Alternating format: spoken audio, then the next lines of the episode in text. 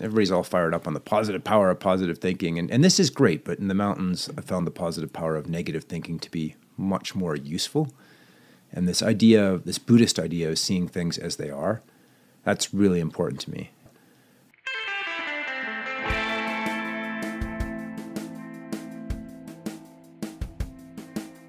Hey, everybody. Welcome back to Afterglow. I'm Brendan Madigan, your host, and this is the third episode with the most accomplished ice climber of all time, Will Gadd. I'd like to sincerely thank everyone for listening to the first two episodes of the show. The response has been overwhelmingly positive, and we've really been humbled at how stoked people are. Putting the Afterglow endeavor out there to the world has been one of the more intimidating things in my life. So to hear the love from all of you is tremendously fulfilling. Thank you. So, Will Gadd.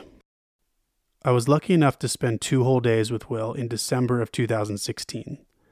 At the time, I'd only read about him in magazines and seen his ice climbing feats online. He was slated to be the second speaker at our winter film series, and flew in from Canada through the generous support of our friends at Arc'teryx. Upon meeting Will, I was instantly struck by his huge smile and amazingly positive vibe. It was obvious to me that he was welcoming and warm, and I knew instantly that our time together was going to be special. Going into our interview, I hadn't really dialed in the Afterglow model. I was kind of winging it and nervous about it, and I had definitely never sat down with someone of Will's stature. But I believe in serendipity, and Will turned out to be an absolutely amazing guest.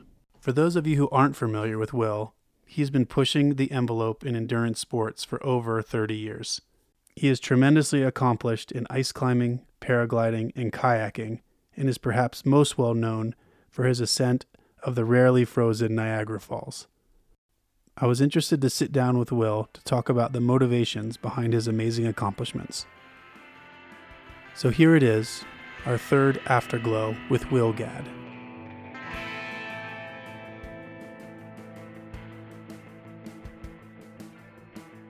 I think we talked about this a little bit last night, but what what was your take on your show in our community last night? Well, Squaw and, and Tahoe are one of the epicenters of mountain culture and people in the world, obviously. Excuse me. Swallowing coffee. I can climb, but I can't swallow coffee. Um, so it was, it was, a great show last night in, in terms of the room and people were stoked. I don't think I've ever dealt with an audience that was just so psyched right off the bat. It was a little bit scary. You walk out there and people start cheering and you haven't done anything. It's worrisome, you know, signs of instability in the audience. but it was awesome. They were really stoked and, and good people, good show. And, and it is nice to be here in one of the places in the world that is an epicenter of, of all things mountain. Yeah. Yeah. Super fun. I mean, I think in the, gosh, 15 years or so of of seeing presenters, seeing athlete presenters, and and uh, seeing them in front of a living room crowd to a, a huge audience of 500 plus people. Um, I can I can definitely say last night it was the most entertaining, the most in, engaged the crowd was, and, and how much the, the there was so much laughter, right?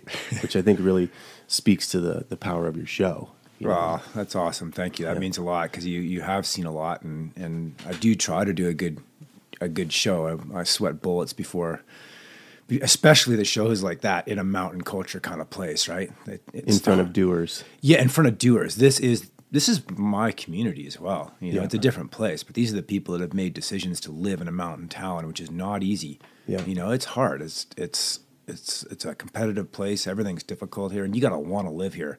So these are those are the these are my friends. You know, they're just right. living in a different place, and, and it's yeah. harder to do that.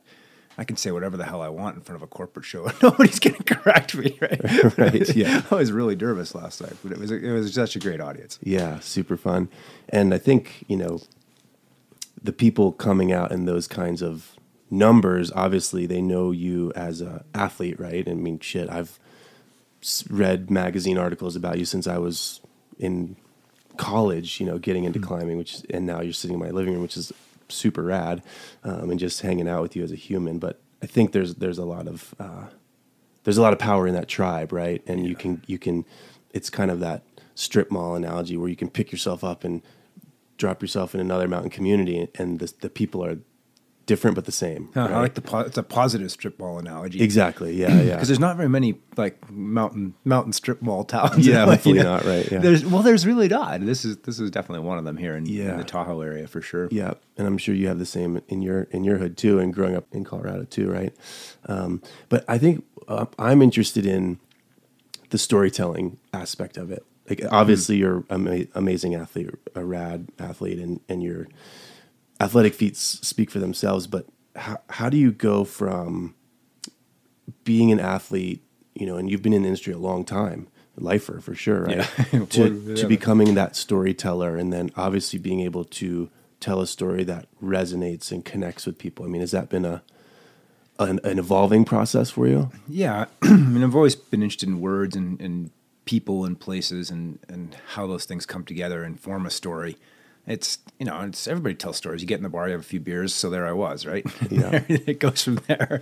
But I, I think I think a lot of our community, especially, is defined by our stories more than maybe other communities of, of people, because they're harrowing and they're powerful and, and they're exciting and they're they're literally life and death and hanging by your fingernails doing stuff and and so our, our community tends to get both shaped by its stories and create these stories that are really, really cool. And I, I, I like trying to share those stories in, in my own way and then also inject some, a little bit more of, I would almost call it reality into my shows to try and encourage people to stay alive and, and keep doing great things. Tell the great stories, inspire people, but I, I do try to gently wield a baseball bat and encourage people to you know settle down a bit and, and do these things as well as we can. Right. And I think listening to your your TED Talk topics spoke to that really, really well and, and, and resonated with me because in these mountain communities where you have this interconnected tribe and Yeah. you know there's a lot of power in that, right? Of community, but you also have people pushing the envelope and people die and, and that's hard, right? We've all had friends that we've lost and obviously Yeah. existing on the scale that you exist on that's compounded exponentially, right? Um, but I think you know, listening to you talk about embracing the fear, right, and using it Yeah. constructively. I mean, that's that's rad. Your your quote, you know, um, you know, fear is the mind killer. That's that's pretty amazing. I ripped that one off, by the way. That's actually Frank Herbert from Right, Dune. from Dune, right? Yeah, that's, yeah. Not, that's not mine. I wish I'd written it, but I didn't. right. Um, yeah, But I though, mean, I mean, fear and fear is a is a tool for sure, right? Like as, as I driver. speak and write about. Yeah, well, it's, it's a driver and it's a symptom, right? All the people who weren't afraid, they didn't reproduce. Your ancestors were like, oh, look, the edge of a cliff. I'll just run along and play hopscotch there. You know, it didn't work out so hot. So it's it's a really good tool. It's there for a reason. It's it's what says, hey, you know, heads up, pay attention. And in the mountains, it's an especially important tool. So if you're feeling that in the mountains and feeling fear, there's there's probably a reason for it, and you need to address it and, and back it down or, or step away until you have a handle on what's going on. So I really listen to it. I don't feel like I conquer my fears so much as just learn to listen to them and then work through them. And I learned that when I did operate in that space, I tended to get bit off and chewed on hard by the universe, and, and I don't enjoy that experience. right. It's, rough- not fun. Well, and it's just not fun, you know. When you when you when things go sideways because you haven't listened to that fear and addressed the problems, then it sucks. Yeah. You know, adrenaline is in small doses pretty good, but in big doses, it's actually a really shitty drug. Like when you almost wreck your car on ice and you and you feel sick and nauseous and you're not psyched. Right. That's over adrenaline, right? Yeah. And and uh, don't want that. A little Right. bit of it is like that's spice, but the if you're operating in a place where you get the big hits and it's just not good. Right. Yeah, and I think in your in your TED talk you spoke to, you know, when when things do go sideways, it's because your attitude's off or your approach hasn't been in in the right place, right? Yeah, and, and and sometimes you know people have bad luck for sure.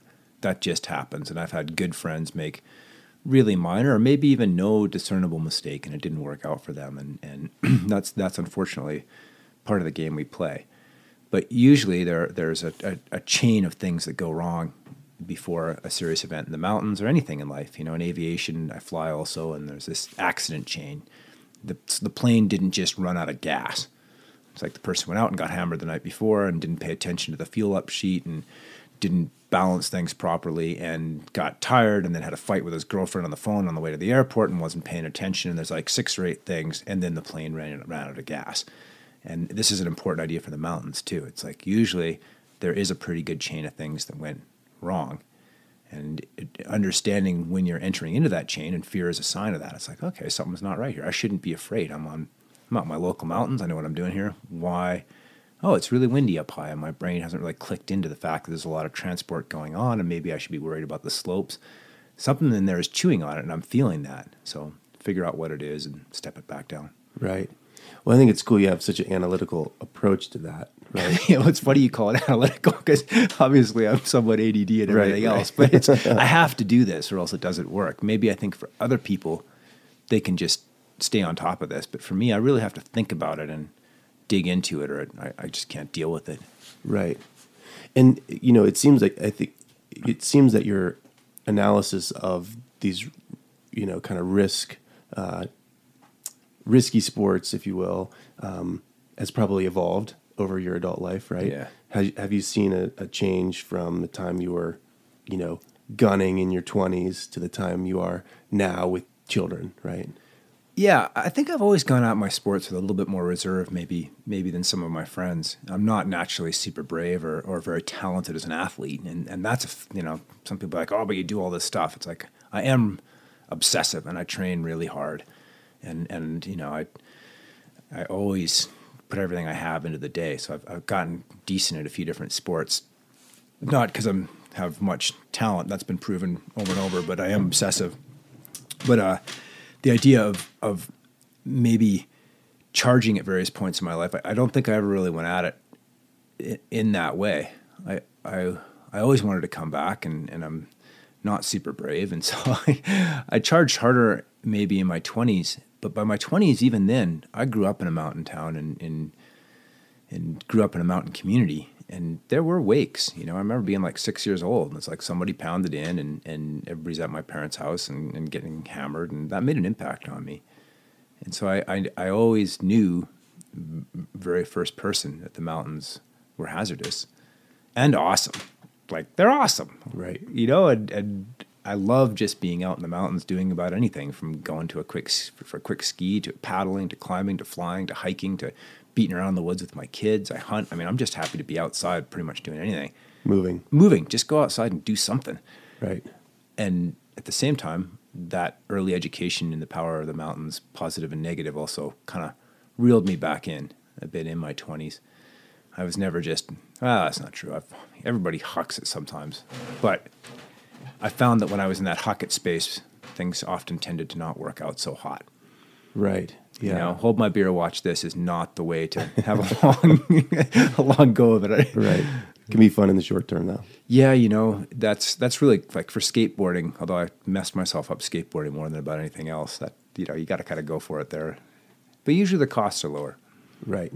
And, and you know, in the mountains, the hold my beer, go for it mantra, the costs are really high if that doesn't work out. Right. And the rewards often aren't that much greater than they are in, in skateboarding. You get to drop in or whatever. And on the other hand, if the slope's no good, it's got consequences. Right. Yeah, and I thought it was it was pretty rad last night in your talk.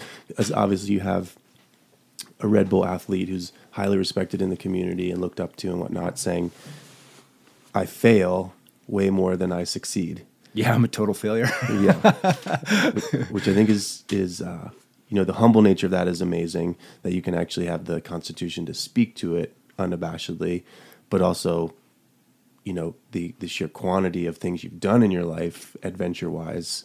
You know, if you look at it pragmatically, how much failure there's been, right? Yeah, well, it's true. It's easy to speak. It's easier for me anyhow to speak the, the truth. I'm not making this up. I just had a year where I failed pretty much everything I tried to do. I did a big paragliding trip out in the plains, and I think we flew for like six hours. Invested a lot of time and, and effort and everything. It didn't work out.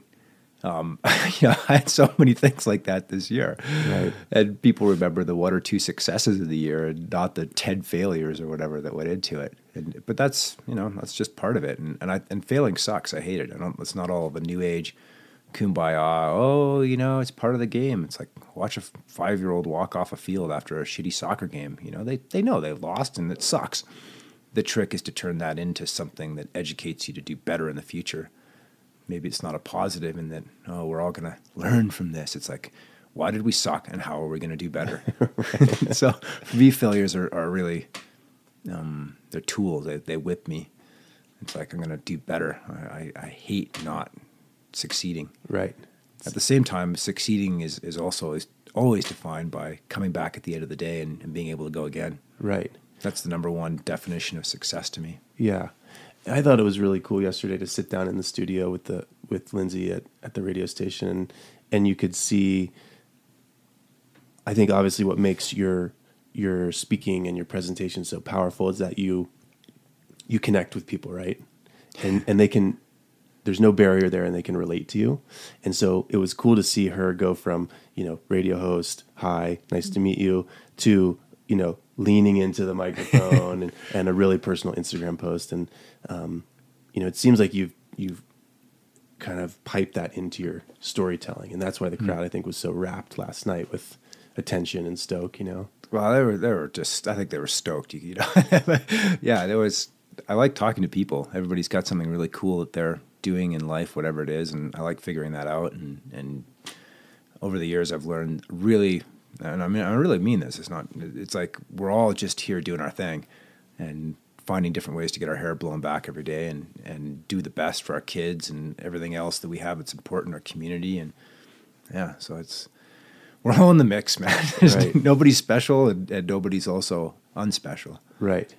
Everybody's worthy, and and it's just great to figure out people what's going on. Right. Everyone's fascinating on some level. Totally. Yeah. Everybody is like it's everybody's got something going on. yeah. It's, it's always cool to just talk to people and figure out what it is. So what's what's you know what does a, a day in in the life of Will Gadd look like, so to speak? So not not just you know your training and whatnot, but how you plan for these you know next expeditions and next um, endeavors, I should say, right? Because it's obvious that you know you're your career has moved the needle to, to still do rad things, but you're obviously heavily involved in you know television and in and science now. It sounds like. Yeah, I mean everybody's career evolves throughout life, and I don't really have an average day, and that's one thing that I like, and that is also difficult to to deal with. Um, I do travel a lot, so it's pretty typical to to get on a plane and go somewhere. But I'm, you know, I have I, I'm dad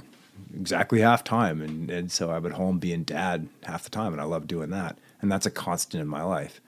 And then I just doing things with my kids and getting them outside. That's a big constant. The other big constant is just some kind of movement every day. Mm-hmm. And it doesn't have to be much. Like I count going skating with my kids. That's, that's my hour of being out there doing something. But wherever I am and whatever's going on, I try to do something. You know, yesterday, got here and didn't sleep very well the night before, and et cetera, et cetera. But I got hooked up um, by this great person, Shelly, and went skate skiing in the woods here in Tahoe. And sun was out, and the trees were those great trees you have here with the monster death cookie pine cones on the trail and stuff. and it, I got this hour of just skating around in the woods, and it was so great.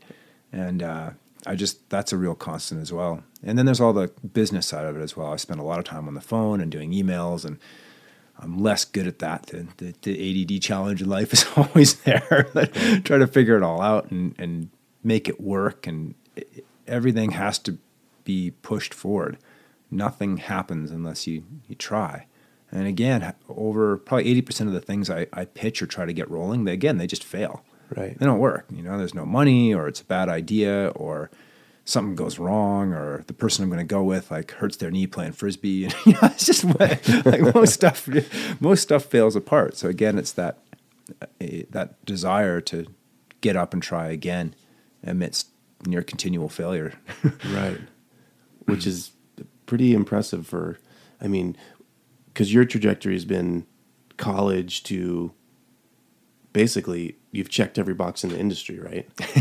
yeah, I've done a few different jobs for sure. I was going to be a NAFTA lawyer, which, given the current situation with Trump, probably would have been a hell of a lot more lucrative than what I'm doing now, for sure.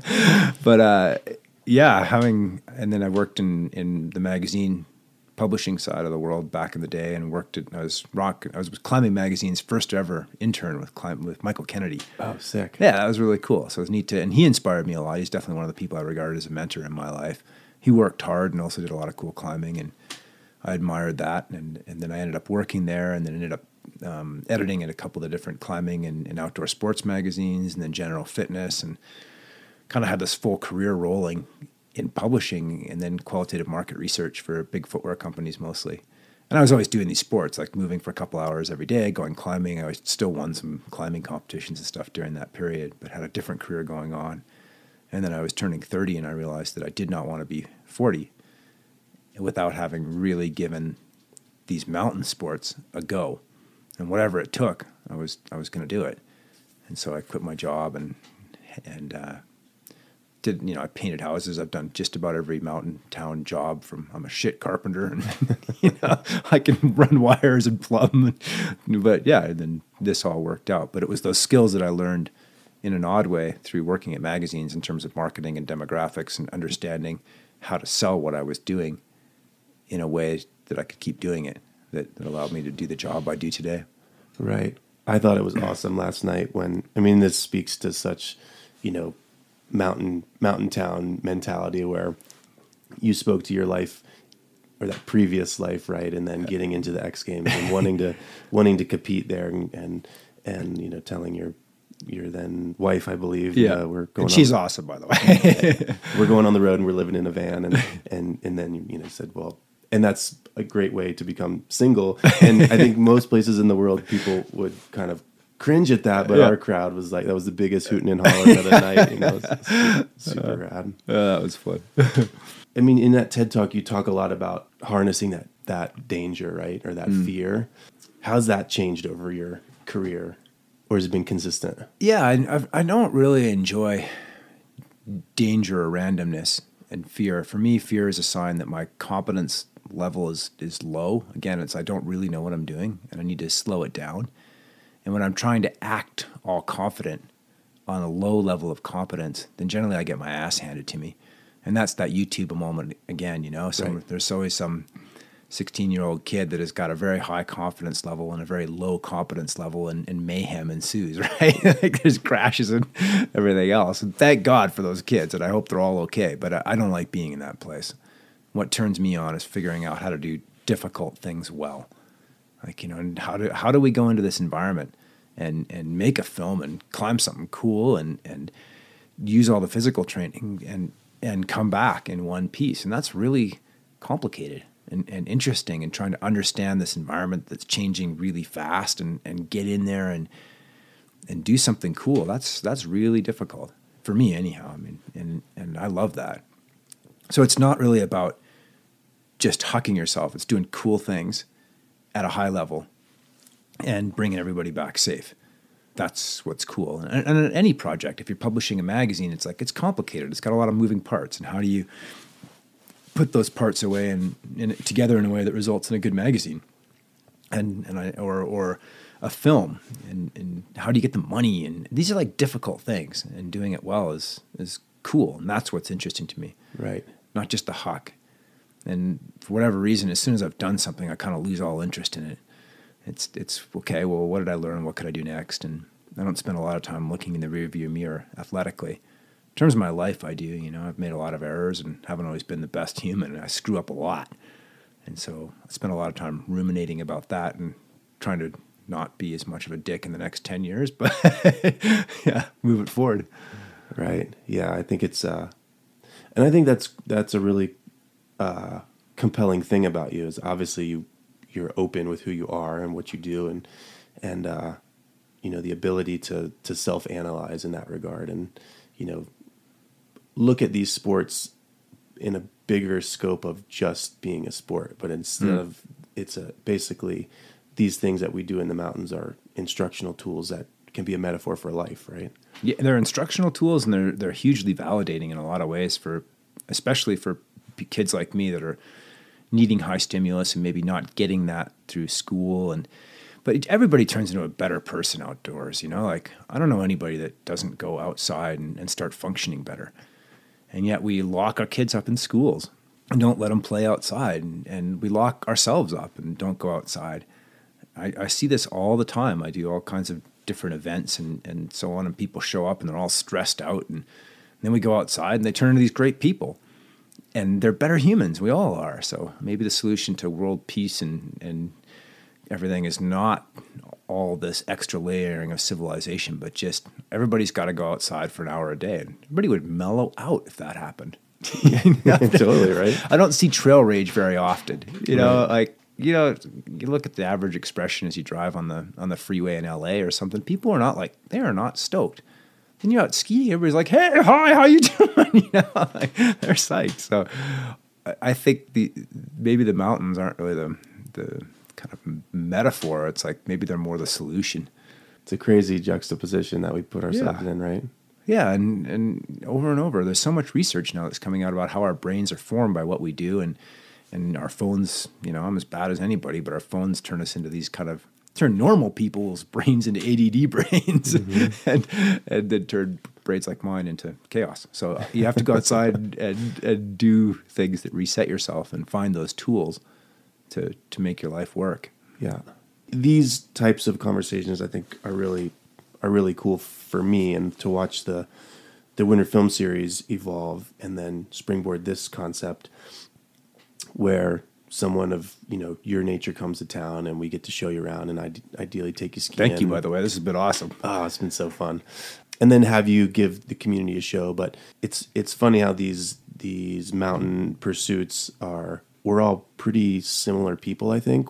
Obviously a very shared passion. But I think it's been really cool to see, you know, the connectedness, right? Yeah. You can come here for a day and a half and we'll stay in touch forever, right? Yeah, And, I'll uh, see you on the trade show floor or wherever. Yeah. Be like, yo, high fives for life and, and um, excuse me. You're really right about the, the global tribe of mountain people, and, and it extends in surprising ways all over the world. You know, you see somebody and you're in the Santiago airport, and there's somebody there with like a paraglider bag, and you're like, oh, we're into the same thing, and, and you know that person, and you know, you're like, you can go up and talk to them, and it doesn't matter who they are or whatever. There's it's it, it is a global community, and I think that is missing today in a lot of ways in our lives. We used to have it with church, and and I'm not religious, but I recognize the strong community that a church often engenders. Right, this is your crew, and it's hard to find that today. And now with the mountain sports, for me, that is my community. Those these are the people that I trust and and love and drive me batshit, and and it's all my community, and and they're all over the world. And I love that. I can drop in here and go out and ski with somebody or climb with somebody, and and I love that. And I hope my kids get that. That's a cool thing to have in life. yeah, it's pretty special. Yeah, it's a global community, Yeah. and and you you assume the best of people in this community. Yeah.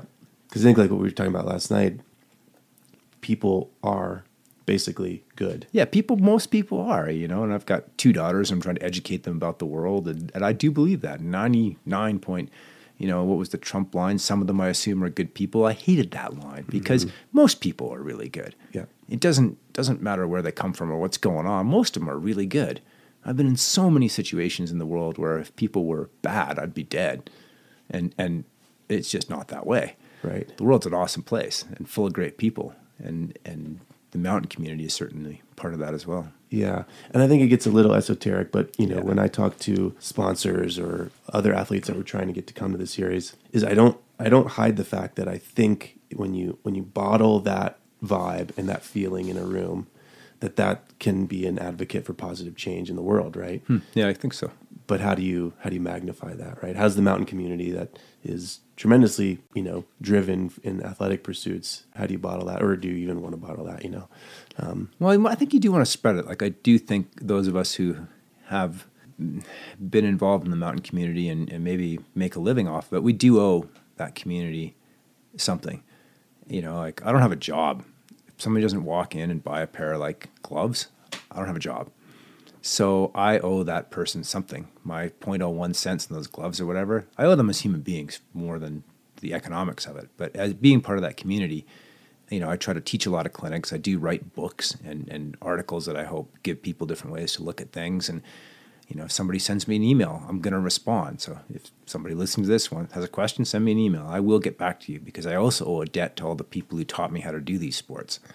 You know, in high school with kayaking, that was my first real serious sport on my own.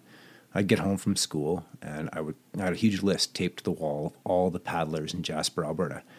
And I'd call the first person on the list and I'd work my way down. And if nobody, you know, would go paddling with me, I'd start at the top of the list. I'd go all the way down. Eventually, somebody would be like, somebody take the Labrador out and throw the ball for a while, and, and I, somebody would take me out paddling. But it, it, that huge list of people who helped me is really important, and, and I want to give back. It's a debt you got to pay off. It's awesome that you feel that way. Yeah, I don't get to do what I do without the outdoor community, Right. For sure. So I better get back to it. Yeah, and you know, I And know it's fun. It's not like it's a tour, right? Like teaching people how to ice climb. This is fun. Yeah, so fun. I like it. you know you spoke to some of it last night but your how have your your mentors who have your mentors been and how have they kind of shaped your trajectory as an athlete and human The cats are attacking. If you hear that There's a- noise in the background, I'm, I'm cat riot going on yeah, there's something something going on up there. But uh, I think probably my parents my, were my first mentors in the mountains, and they took me out from a very early age. And a lot of what I learned wasn't obvious. When it's minus 30 in the Canadian Rockies and you're outside, you learn how to keep your gloves dry.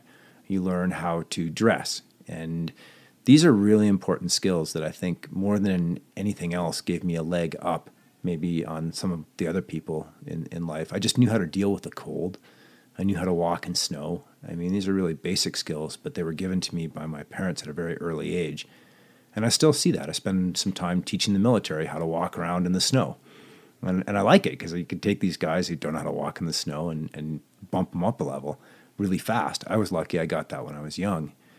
And then throughout life, there's been people who at various times took took an interest and made an effort. And I wasn't always an easy kid, you know. I was basically looking for a lot of stimulation, and, and sometimes that wasn't positive stimulation. I knew the local police a little too well growing up because if, if oh, there go the cats. I don't know if that's coming through your headphones over there or not. But, yeah, we're still here. We didn't get taken out by the cat tribe coming down the stairs there. But uh, it, it, these people would take me out and take me into the mountains and do stuff with me, and from my my dad to other people, and then some. And then also some teachers in school who are like, "Don't be an ass. You know, at least show up for the test. You know, you you, you, don't. I know I know you're not going to study, but just show up and pass. So you get out of high school and you can go on and do other things. And some some key interactions with people. Everybody has those in in life, and it's luck again whether you get those at the right time or not. yeah yeah And then so many people who just put time into me, and I, I appreciate that. Right. Yeah, it's pretty. I think we're all, and I think everyone in that in kind of the mountain tribe has had that experience, right? Where Yeah. you've you've been lucky enough to not only live through playing in the mountains, but to have really great people in your life along the way, right? Yeah, there's there's people out there that taught me how to climb.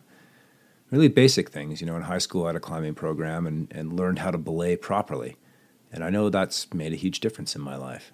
And it, you, you know, as, a, as I said last night, there's a craft to all this, and you learn both the philosophy of these sports and then the the craft of actually doing them, and it's super important. If you want to be a skier, you'd better learn how snow works and why and what different layers mean in a snowpack. And if you don't know that, then you're as uneducated as me trying to work on your car. I'm going to mess that up. I can work. It's a basic car, I can work on it, but it's a craft. You know, you got to know how to do that. You, if a plumber showed up and didn't know which way to turn the thread on a pipe, you'd be kind of like you'd be thinking the guy was pretty much an idiot. But there's a lot of people out there in the mountains who don't understand what radical changes in layering in the snow mean and why that's relevant to them. And I and I I think that's pretty inexcusable. Mm-hmm. You got to educate yourself. Yeah. So anyhow, but mentors are super important both for the craft and for the philosophy. You know, Jeff Lowe is a big mentor of mine, and I don't think he necessarily knows that. But I just watched what he did with his life. He kept reinventing um, through interest. It wasn't like he was like, "I've got to reinvent myself." He was like, "This is cool. What can what can we do with this?" And that really inspired me. Yeah, I like doing that. Yeah. What a special human, Jesus. Yeah, that guy's rad. Like, you know, I'm in touch with him. I'm actually writing a biography right now about Jeff. Wow. And uh, yeah, he's an amazing individual. You know, I, I flew down, was it five or six years ago, um, to Utah and, and met with him because everybody said he was he was on death's door. And he's like, Yeah, I've been put on hospice care and they've given me like two months at the outside. And here it is, what, five years later, and he's still going. But this is what he did with his entire life is he totally reinvented different ways to look at things and, and survive in situations that you know the sheer indignity of, of and the assault on your person of, of being in a wheelchair with very little control over your or your whole systems I that's really hard. That would kill me. I think. I don't think I could bear it. But Jeff, he's just like, all right, how do we make this work? And and I really admire that. Yeah, I mean it's. I I had only read about him, and then to see him at OR. you Yeah, still giving back, showing up and, and giving talks through his iPad and this irrational optimism that, that Jeff has is, is, is amazing. It's stunning. Right. His sense of humor is, is fully switched on, you know, he's joking about his, yeah, he's just, people like that inspire the hell out of me. And, Yeah. And, uh, the mountain community is, is full of them. You know, I look at your wall of books here in this room, there's this huge wall of books and it's like, I recognize many of the books on there. Um, they're they're important books to, to all of us, and you've got your collection of alpinists out there. And if I even if I weren't even if you weren't here and I walked into your house, they'd be like, "All right, I know what's going on here. We've got something to talk about." Right, yeah. You're gonna have to explain a few things up there about Yeah, got- about those books, but uh, overall, everyone everyone asks about the Fountainhead, and everyone everyone asks about the Bible. It's pretty funny. Yeah, well, those two I get. You know, Ayn Rand, you got to go through your Ayn Rand stage in life, and, and unfortunately, some people don't grow out of it. But it's just got some neat ideas. I grew out of it for the record. Well, yeah, you know, the monologues in there will kill you. Yeah. But uh, but Fountainhead's better than that. Well, anyhow, but yeah, lots going on on that shelf, and, and Yeah. it, it does speak to our Yeah, our community, and and I could recognize it and go right. Yeah. in the Ayn Rand book, that's integral. Everybody has to read that book. yeah, I think so. The Death Yeah. of Ivan Illich. I mean, you know, there's you're saying a lot on this bookshelf. Yeah, it's kind of a window to to your soul when you look at someone's bookshelf. Yeah, and then there, I can tell that there's different sides to it. I don't think the Dance World books are probably yours. Um, just don't tell anyone. Yeah, there's, there's a division here. I'm seeing. But I want to circle back to to one one more thing, you know, and I think Jeff Lowe is a really great example of this. I mean, you talked a lot about the positive power of negative thinking, right? Yeah. That's how you phrase it. Yeah, well, there's this. Everybody's all fired up on the positive power of positive thinking, and and this is great. But in the mountains, I found the positive power of negative thinking to be much more useful. And this idea, this Buddhist idea of seeing things as they are, that's really important to me. And and expecting change, not expecting things to be the same, expecting everything to go sideways, and to some extent, when you when you go out the door in the morning, and it, it just being flexible and responsive rather than rigid and expecting the world to adapt to you. It's not. You're just you're dust, and and in the mountains, you got to pay attention to that and figure out the right place to be at the right time, and then you can do beautiful things. But if you don't have that basic understanding that you're really fragile, dealing with big forces, and you have to be in the right place or you will get chewed on, then it goes sideways. So some people are like, to quote i Ice Ice T, Ice Ice T, you said some people call me negative, but they're not positive. Right. I love that. yeah. It, it, it, I am kind of negative about this stuff, but it allows me to do really positive things. Yeah, which I think is is awesome to have the the mindset to be able to view it in that capacity, right? Yeah. Well, you'll learn that fast in the mountains. It doesn't matter who you are or who you think you are. It's the mountains are they're gonna win. Mm-hmm. They always win. They're beautiful and unforgiving. Yeah, well, it's not even a concept of forgiveness or, or anything or gratitude or anything that we apply these little constructs we use. They're just mountains and they're doing their thing, and you best not be in the way when they do it. Then find that line that's magic. Yeah. Whether it's on skis or in a boat or flying in the sky or climbing, it's all the same path through these monumental forces, and, and that's rad. Yeah, It's intellectually, for me, super fascinating. How do you deal with it? Where is it? What does it look like? And how do you, as Jeff Lowe so often did, how do you find this special thing that maybe other people haven't seen? That's cool. super cool. Like, hmm, let's go. Let's go down there and do that. So, what's next for you? well, Tell me about the glacier project. yeah, I got a cool project going right now on. It's basically a climate change project, and what I want to do is use some of the skills that I've developed over the years and my own interest in in ice, and tell a little bit of a climate change story using ice. And everywhere I go in the world, people are like, "Oh, you shouldn't have been here 20 years ago. This whole lake used to freeze up, and now people are like water skiing on it in October, and it's like, hey, this used to all freeze up." And, and I see the effects because of my sport of, of climate change, maybe in uh, ways that other people don't. I'm a guide also, so I'm out in the mountains, and many of the places I used to just march up, I don't even go there anymore. The glaciers are not functional in the same way, and they're retreating very quickly. Areas that used to fill up with snow in the winter don't anymore in the same way. So what I'm doing is, is a bunch of TV projects based around that. And the one I'm working on in a couple of weeks, we're going under the surface of the Athabasca Glacier to try and follow the path of the meltwater from this big moulin out to the toe of the glacier, and then measure the thickness of the ice vertically, which is pretty hard to do. And we're taking a really interesting glaciologist who doesn't climb much. I don't really know if he knows what he's getting into, but that's that's my job as a guide is to get him through it. And we're going to go and work on that project, and then also going to Greenland next year and continuing a version of that project there.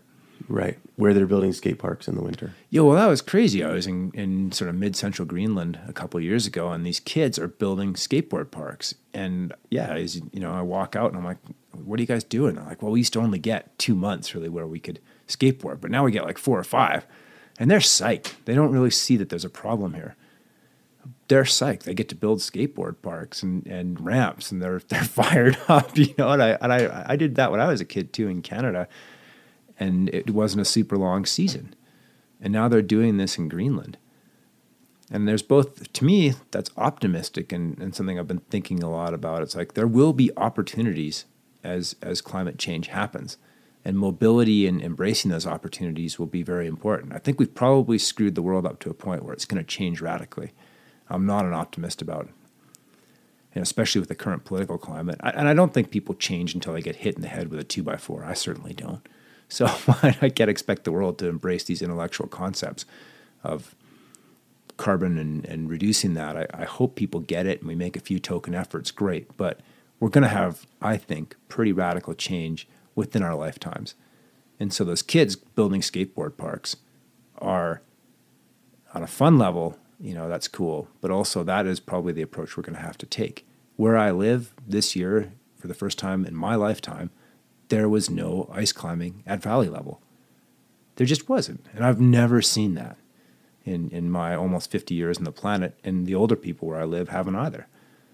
So we're going to have to change. If we want to go ice climbing, we're going to have to go up. If you're a farmer in Eastern Africa, things have changed. And what are you going to do? And I don't think this it, it's going to require, in my view, and and some other people that I'm talking with about this project, it's going to require mobility and adaptability, and that's going to take resources. Yeah, it's it's we can't just assume things are going to be the same because they're going to change. Well, they, they are changing. They, they are changing, and people are trying to hold on right now and say, "Oh, they're not," and you know, the snow is going to come back. Well, maybe it is, maybe it isn't. Maybe it's going to come back in terms of snow depths of 50 feet per winter. Maybe there's going to be no snow, but I am sure it's going to change pretty radically. And I want to be like those kids in Greenland and find out the ways to make it work and, and move with that. Well, maybe that's a great segue to bottling that mountain power, right? That the community or the, the power of the mountain community, that those can be tangible difference makers where we can direct our energy, right? Yeah, or at least recognize the change. And, and if, as mountain people, if the snow levels go up dramatically as they have most across, across most of Europe in the last 20 years and, and North America as well, it just doesn't snow as low as it used to on average, then how are you going to deal with that? Well, you got to find higher altitude places or places farther north if you want to go skiing as much as you did in the past. And that's that both sucks, but it sucks less than again the farmer who's not getting the rain. Right. We're just going to move. It's first you know? world sucking. Versus... It's first world sucking, and then as as this change gets going, I'm I'm fairly certain it's going to be a radical change in our lives. So it's a good day to go out and go skiing and have a, time, a good time because right now we have tremendous economic freedom and political freedom, notwithstanding recent events here in the U.S., it's still pretty darn good. And it'd be a great day to go for a ski because who knows what's going to happen in life? Better go. Right. Make it make it special. Yeah, every day. It's like we're really lucky, man. Better go outside. Like having another thousand bucks in the bank account probably isn't going to matter that much long term. Going outside for a ski, that's a good thing. it's a huge thing, right? Yeah. Well, I think I think um, that climate change story was very powerful to see the change in the African glaciers on Kilimanjaro yeah. on the show, right?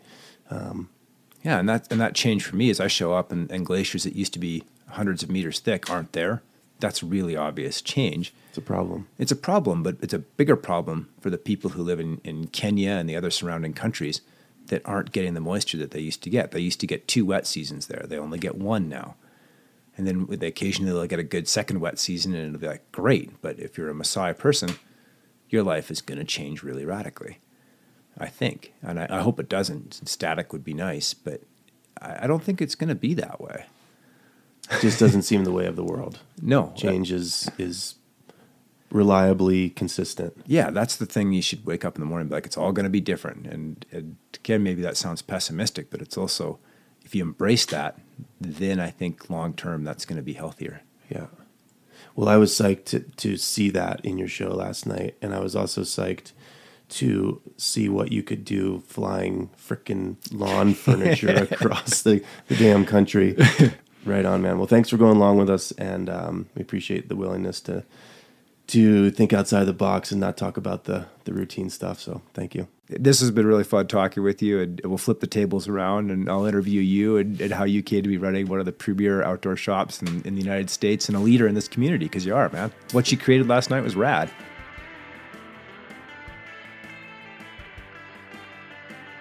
This episode of Afterglow with Will Gadd was recorded in December of 2016 at the Pink Palace Recording Studio on the west shore of Lake Tahoe. If you like our conversations, please do us a solid and review the show. Our producers are myself and Kristen Hanna. This episode was edited by Kristen Hanna and Luke Funicella. Luke is also our sound ninja and musician. Check him out on Bandcamp to hear more. Episode 3 of Afterglow also marks the first appearance of George, our house cat. Be sure to check out our next episode with Brendan Leonard, author of 60 Meters to Anywhere and founder of semirad.com.